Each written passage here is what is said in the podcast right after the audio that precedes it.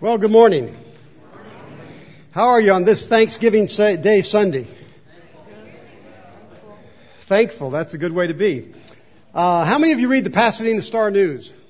Yep. Did you see the church in there today? Uh, this week, rather? Yes. A couple of you did. Well, Thursday morning I was studying feverishly and Isabel Norgard called me up and she was quite excited and she said, Pastor, did you see the paper? And I said, well, uh, I glanced at the headlines before I left, but no, I didn't read it. And she said, well, did you see the church in the paper? And I said, no, I didn't. So she proceeded to tell me that First Baptist Pasadena was in the news. Now, let me read the headline to you. Some of you can see this you, if you're on the front row. That's the uh, front row tickets. What's it say? Crime scene. Crime scene. Sounds like CSI or something going on here. And it says crime scene, and if you can see the lower right hand corner here is a pip- picture of our church, First Baptist Church, Pasadena. Now, what this is about, it says, sinister past emerges in an unsolved mystery tour. And so this is about people going around Pasadena, uh, solving mysteries from long ago. And uh, there's our church. Nice.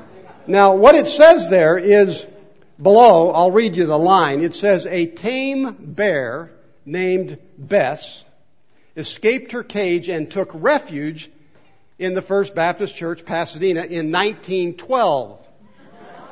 Now, it's got a picture of our current church, but I want to pick, I don't think this was the building here, since this was built in 1924. That's probably the building that the bear went into. But you know, all my life I've thought there are some Baptists who are bears. Uh, now, I think they're barely Baptist, but I guess they are Baptist, so uh, let's move on. Um, enough about that. But anyhow, we were in the news. It's not the way you want to be in the news, but uh, you gotta, there's no such thing as bad publicity, right? So some of you, if you were here to hear me, if you were here for the first time, you hear me to talk about the bear. Uh, I barely know any more than this about it, so uh, I'm going to move on. But uh, some of those, some of us, I'm sure, were here in 1912. We can fill, fill in the details. This morning, I want to talk to you from uh, the scriptures. In just a moment, I'll, I'll direct you to where we're going to go. It is Thanksgiving Sunday, and there are lots of texts that we could turn to in the Bible that give thanks. In fact, some of you are probably upset because you have no idea what's going on because you opened your bulletin cover and you looked on that left-hand page, page two, and there's a psalm that's almost blasphemy, isn't it, to take the order of worship out and put scripture in? I know some of you are upset, but be patient. It wasn't my idea. I'll just blame somebody else. Uh, but uh, we're going to get through this service. We do know where we're going, but there are lots of places you could look in the Bible, like Psalm 100, which is a Thanksgiving psalm. You could turn there for uh, a word about Thanksgiving. There are a number of Thanksgiving psalms, in fact. Uh, I have spoken, as most pastors have spoken, in the New Testament. Remember the story of Jesus and the ten lepers that got cleansed? They went for purification to the priest, and only one came back and what? Gave thanks. And that's a popular Thanksgiving Sunday text. Uh, there are also other texts. You can't read Paul very long without reading about what?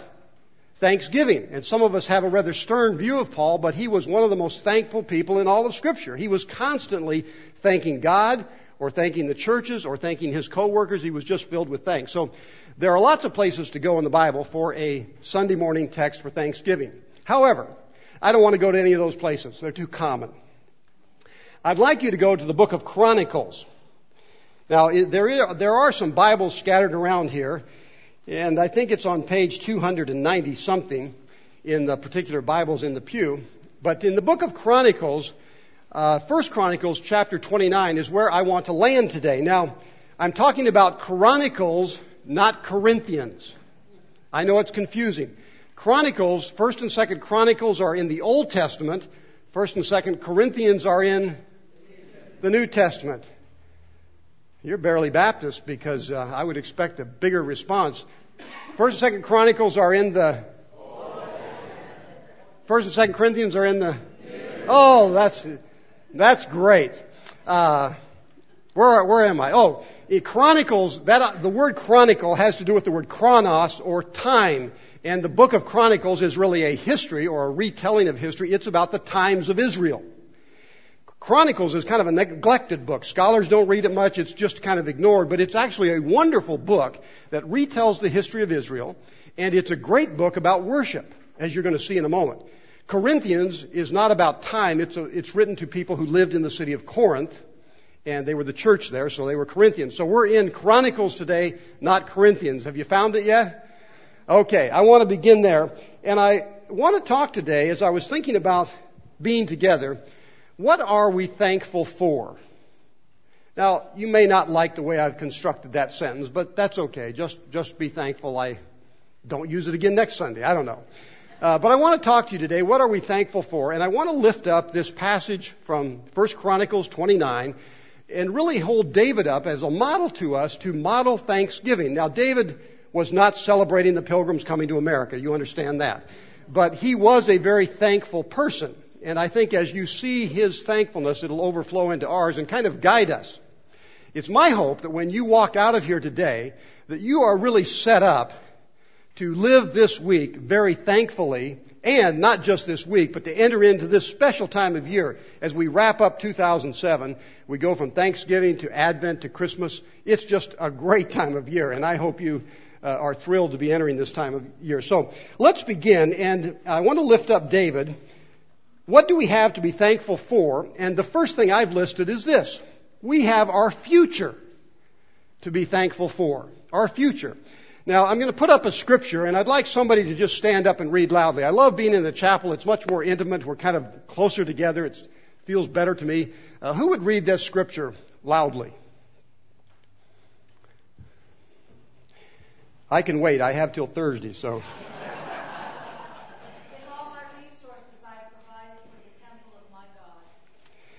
Thank you. Now, this comes from the early part of the chapter, and David is speaking. He's the king of Israel.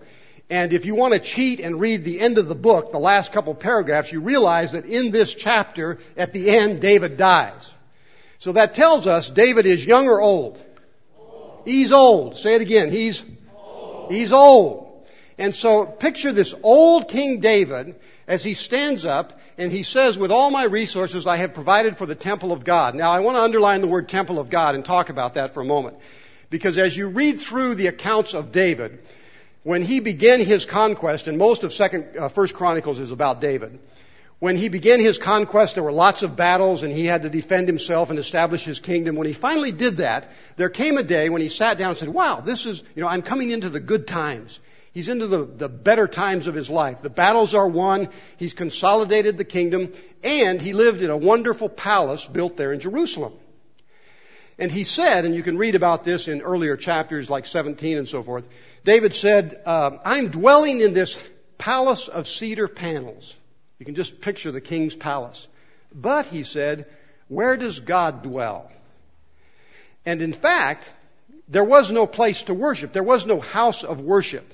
You may remember the stories of the Ark of the Covenant and the tabernacle. That was a tent. It was a portable thing. Not real fancy in the sense of, you know, not glamorous. And so David is living in his palace and he says, you know, I'm in this wonderful, amazing home and yet we actually have no home for God. And he said, I'd like to build a temple. So he called one of his closest advisors, the prophet Nathan, and he said, Nathan, I want to build a temple. And Nathan said, that's fabulous. Let's do it.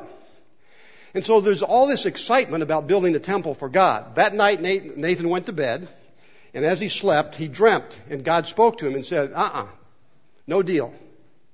Get up in the morning and tell David he can't build the temple. How'd you like to be Nathan? So he got up in the morning, and he was a good prophet, and he went and said to King David, King David, God says you can't build the temple. Now, think for a moment with me what most kings would do. They'd cut off his head and say, bring me another advisor. This guy's no good. You know, if you don't like the message, get rid of the messenger. And many kings would have done that, but not David. He listened to it, and as you read the accounts of David, I think he was probably brokenhearted, but he listened to Nathan and he said, okay, I guess I can't build the temple. And that's where I want to pause this morning because, uh, and you don't have to raise your hand on this, but if you think back over your life, and remember now David is an old man, if you think back over your life, have there been any no's in your life? I don't mean no's like this, N-O-S-E, and I don't mean K-N-O-W-S, I mean N-O. In other words, if you've lived your life, have you ever run into things you said, I wanted to do this, or I wanted to be that, or I wanted to accomplish this, and it just didn't happen? You may have gotten a concrete no, or it may have been a long time in coming no, or something like that. What I'm suggesting to you is David got a big no from God. No temple. That's pretty discouraging. And I wrote this as I was praying and studying earlier in the week. David turned God's no to him into a yes for his son and the nation. Thankful people move from the no of yesterday to the yes of tomorrow. I believe that. Thankful people move from the no of yesterday to the yes of tomorrow. And I hope you'll go home at some time this week, read through 1 Chronicles 28 and 29 because it's such a rich passage. And I hope you capture what's going on here with David. Just because there is a no in life doesn't mean that's the end of the life. It doesn't mean you have to hang your head and say, well, I can't, can't go forward. Now, as I was thinking about this, I was thinking of some major no's in life. Some of us wanted to go to particular schools. It never worked out. And we regret that. Some of us may have had career goals and we said, you know, I really wanted to accomplish this, but it doesn't seem like it's going to happen to me. Some of us wanted to get married and that hasn't happened yet. Some of us are married. No, don't go down that road. If you're married and it's not going well, we can pray for you, we can counsel you, we can help you out. There's solutions. So, uh, you can do better. But you know what I'm talking about? There are some married couples that desperately want children. You may know some of them. I do. But there's a no. They're not having children. And so as we go through life, all of us encounter some no's. And David encountered a huge no. The passion of his heart was God. He was a, a, man after God's own heart. He wanted to build this temple, and God said, no, can't do it. So, I want to encourage you. I think we have a future to be thankful for, and David models that in this passage. Now, I want to um, give you one more thing that we can be thankful for, and that's acorns or seeds. And I want the ushers to uh, help me out here. We're going to pass the offering, and you get to take something out of the offering plate. So, gentlemen, let's do that as quickly as possible. You should have four plates ready. Somebody get the first half, somebody get the back half. And uh, I want you to just pass the offering plate and take something out of it. And then let's put this scripture up there while we're doing that, and uh, I'll read this scripture for us. Just pass them down. We, there you go. Thanks. Um, let me read this scripture. Besides, in my devotion to the temple of my God, I now give my personal treasures of gold and silver for the temple of God. This is uh, King David speaking and writing, and you can see what he's done. Then the second scripture. Now pay attention. David has just given, and then we read this. Then the leaders of families, the officers of the tribes of Israel, the commanders of thousands and commanders of hundreds, and the officials in charge of the king's work, would you read those last two words with me? Gave willingly. They gave willingly. Now, what is going on here? Well, um, the question I would have for us is, are you planting seeds? What are you getting out of the offering plate? Seeds. What, particularly, what kind of seed? An oak tree seed. Isn't that called an acorn? I thought so. Uh, these are not peanuts. Don't eat them. Uh, I did try eating an acorn, but it, it, it's kind of bitter. They're nasty. Um, what does an acorn seed do? It grows into a mighty oak, right? This is not hard. You plant the seed and potentially you have a mighty oak tree that might grow up in 10, 15, 20, be there for 50 years or more.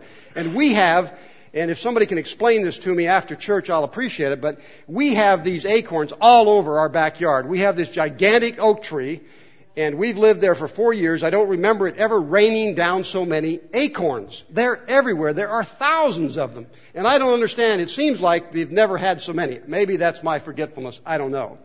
But we got acorns everywhere. Now you've got some acorns. And you can uh, think about it. But th- the point is, that sometimes in life, the best we can do is to plant an acorn.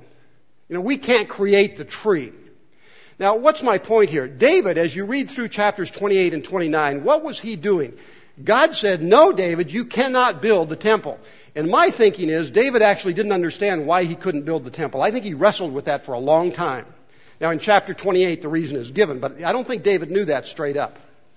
But whether he did or didn't, the point is, God said no temple, so what did David do? He didn't kill the prophet and get another prophet and build it anyhow. He didn't sulk. He didn't say, well, forget God. He's let me down here. I've done all this for God and made a great nation here. And, you know, he didn't do any of that. What did he do? Well, he drew up plans for the temple. He hired architects. He hired craftsmen. He hired all kinds of people. And he began preparation for the temple. And he said, well, I may not be able to build it, but by God, and he meant literally by God, if God wills it, it's going to happen. And I'm going to do everything I can to make it happen. And so he gave, as it, as the scripture said, all his treasures, this gold, silver, iron, wood, etc. He began to accumulate this so somebody could build a temple. Now the other thing is, if you noticed in the scripture, it says in chapter 29, David gave first. And then it says the leaders or princes of the families. We're not sure what that means, but these princes of the families, they gave. And then the commanders gave. And then the officials gave, and last of all, the whole congregation, all the people of Israel, what did they do? They gave. Why? Because they saw the leaders giving. They saw the king giving. And they, they got caught up in the enthusiasm and said, yeah, let's get stuff together to build the temple. And the chapter we're reading is actually the coronation of King Solomon, the son who's going to succeed David. And it's this tremendous prayer by David to say, God, help the people. And so he's planting an acorn here. He's doing what he can. He can't build it, but he can sure do what he can to see that it will be built. So I want to encourage you today about acorns. Uh, last Sunday, well, in fact, a couple things I want to do. Uh, last Sunday we said we would conclude the World Mission Offering, and I've been challenging you to give to that offering. And our goal is how much? $10,000. Hold this, Leno. Have, and where, how much have we given according to the bulletin? Seven-ish, yeah. So we're not there yet. How much is a cup of coffee? Cup of tea, your latte, grate, mocha, joka, whatever you drink. Well, I don't know how much it is, but we're going to remember I encouraged you to think about what you give to the World Mission Offering by giving up a cup and be planning. And uh, I think we've done well, but we're not there yet. So I'm going to give up several cups and uh, I'm going to pass these out. Leno's going to start passing it around. It's going to make its way to the back. Gentlemen in the back, this is for the World Mission Offering. Okay, be sure you don't mix it up with the others. But uh, that's we're planting some seeds here, and I hope to plant some seeds that help put us over the goal. Um, also, I don't know if you saw last week in the bulletin, this focus on the family thing was there. And we put this in the bulletin because there's some encouraging words for families in it. And it noted, it talks about faith going global. It says in 1900, less than 10% of Africa was Christian. You know what the percent is today? 47%, according to this. Wow, that's almost half of Africa. Now, I see Lynn is with us again. When we were in Congo, uh, somewhere we read some history of missionaries who went to Congo, and there was a time that if you went to Congo as a missionary, you took a coffin with you. Can you imagine? You took a coffin because 50% of the missionaries died in the Congo in the first few years of malaria and other problems. That's a lot of sacrifice, isn't it? As hundreds, I suppose, thousands of missionaries went. But what happened? Some acorns were planted, and now almost half the continent of Africa is Christian and it's growing. That's pretty amazing. Here's another one that was in the bulletin last week. In 1949, China had only 4 million Christians. Today, the estimate is that it's between 40 and 100 million Christians. And um, David Aikman, who was the former Time magazine bureau chief in Beijing, projects that it's possible within a few decades that one out of every three people in China will be Christian. That's amazing. That's just amazing. Praise God. So you see why I'm talking about acorns today because I do think we have a future and we can be thankful for the future. About two billion people in the world named Jesus as Savior today. That's something to celebrate. Amen? So uh, we can be thankful. Now here's um, one more one more piece of Thanksgiving I want to put out there. Is there a book laying there, Joyce? I'm yeah, thanks. Um, this one is the Lord our God. Certainly we can be thankful for God. Who would stand and read uh, this scripture for us?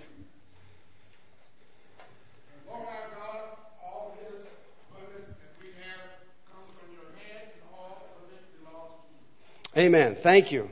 Well done. How many of you have heard the commercial, the Capital One, What's in Your Wallet? You've heard that commercial on TV. What's in your wallet? I want to ask you, what's in your heart?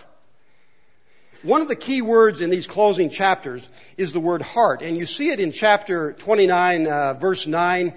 Uh, it says the people gave freely, wholeheartedly, or with all their heart. The people had great hearts to give. And then you see it later uh, David says in verse 17, God tests the heart. God checks on our hearts, gets a heart checkup.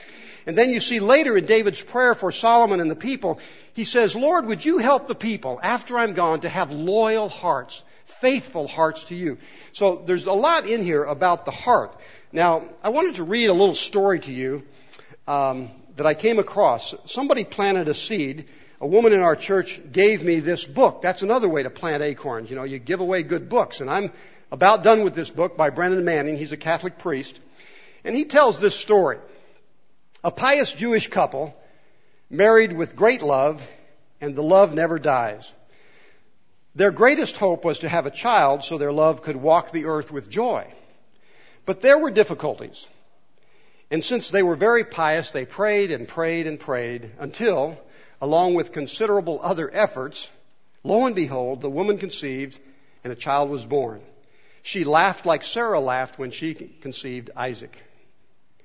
They named the child Mordecai. He was rambunctious, zestful, gobbling down the days and gulping up the nights. The sun and the moon were his toys. He grew in years and wisdom and grace until it was time to go to the synagogue and learn the Word of God. The night before his studies were to begin at the synagogue, his parents sat Mordecai down and instructed him on the importance of God's Word. They told Mordecai that without the Word of God, he would be an autumn leaf on the winter day, and he listened wide eyed. But the next day, Mordecai never arrived at the synagogue. Instead, he found himself in the woods, swimming in the lake and climbing the trees. When he returned home that night, news of his absence had spread throughout the village. Everyone knew his shame. His parents were beside themselves. They had no idea what to do. So, they brought in a behavior modificationist to modify Mordecai's behavior. Until there was no behavior Mordecai of, there was no behavior of Mordecai that was not modified. And they sent him off. They went to bed that night knowing Mordecai would go to the synagogue and learn the word of God. And the next day, Mordecai found himself in the woods again, swimming in the lake and climbing the trees. So they called the psychoanalyst to analyze and unblock his blockages. And there were no more blockages for Mordecai to unblock. Nevertheless, the next day found him swimming in the lake and climbing the trees. Mordecai's parents were grieved for their beloved son, sorrowful and without hope. And it happened at this time, the great rabbi came to the village. He was an imposing, somewhat fearsome man, revered by all. Mordecai's parents said, Ah, perhaps the rabbi. So they took Mordecai to the rabbi and told their tale. The rabbi bellowed out, Leave the boy with me, and I will have a talking with him. It was bad enough that Mordecai would not go to the synagogue. But to leave their beloved son alone with this lion of a man was most unsettling. But they had come this far, and one does not easily dismiss the command of the great rabbi. So they left the boy and returned home to wait. Now Mordecai stood in the hallway, and the great rabbi stood in his parlor. He beckoned, Boy, come here! Trembling, Mordecai approached the great man. Put down your cloak and your pouch, the rabbi directed, and Mordecai did. And then the great rabbi picked him up and held Mordecai tightly against his heart for a long time. At dusk, Mordecai's parents came to take him home. The next day, Mordecai went to the synagogue and to, he learned the word of God. And when he was done, he went to the woods. And the words of the woods became one with the word of God, which became one with the words of Mordecai. And he swam in the lake, and the words of the lake became one with the word of God, which became one with the words of Mordecai. And he climbed the trees, and the words of the trees became one with the word of God, which became one with the words of Mordecai. And he grew up and he became a great man himself. People seized by panic came to him and found peace. People who were without anybody to, came to him and they found a connection. People who were having, who, people who had no exits came to him and they found a way out. And they asked how he came to possess God's word so powerfully. I first learned the word of God, he said, when the great rabbi held me silently against my heart. This morning on this Thanksgiving Sunday, how's your heart? What's your heart like? Because you see, living this life here on earth, you can get a broken heart, can't you? You can get a bitter heart. The no's of life can cause great pain. They can cause breakage. Uh, you may have come in this morning with a troubled heart or a lustful heart or a selfish heart. This morning, the no's of life, in fact, may have created a stony heart, a hard heart. That's where God comes in. Because the Bible says the Lord gives us a new heart, a heart of flesh. The Bible says that when we look to God in faith and receive Christ Jesus as our Lord, He gives us a new heart. And this morning, I'm thankful for that new heart, for the breaking of the heart of stone, or the heart that's hardened, or the heart that's broken, for the, the taking away of that lustful heart and giving a heart of flesh, a heart after God's heart. That's the kind of heart David had. And that's the kind of heart we should have. And so this morning, I'm thankful for the Lord God who gives us a new heart and is giving us a new heart. Do you have a new heart? Because I think that's the key, really, to Thanksgiving, to have the heart of God, the heart God's given us. Now, there's one other comment I want to make. What do we have to be thankful for? Why, I think I'm thankful today because I have the ability to give and to dream. I have the ability to give and to dream. Let's go back to David. He's an old man. He's done. And yet, here you see him at the end of his life writing this phenomenal prayer of praise to God for all God's given him. And David is looking toward the future. And if, if we had time to go verse by verse, I could show you he's, he lifts up this tremendous prayer for his son who's going to be king. And he says, God help Solomon be a good king to build your house. And then he lifts up a prayer for all the people and he says, God help all the people as they live their lives to have faithful hearts to you, to be loyal to you, to be faithful. And so this morning, I'm grateful for the ability to give. Let's, and to dream. Let's read this scripture together if you would. Not, whoops, not that one. Is there a, anyhow, let me read this scripture to you, um, that we've got. We'll read that one in a minute. In, in uh, Chronicles 29, 12 and 13, David says this, Wealth and honor come from you. You are the ruler of all things. In you are, in your hands are strength and power to exalt and give strength to all. Now, our God, we give you thanks and we praise your glorious name. 1 Chronicles 29, 12 and 13. Now, as you think of David standing before his people, giving this tremendous offering of praise and praying for them, I have a couple questions and just listen as I read through these questions. Did King David in his life get everything he wanted? No, absolutely not. Did King David in his life make mistakes, even splendid, spectacular sins? Absolutely. Oh, yes.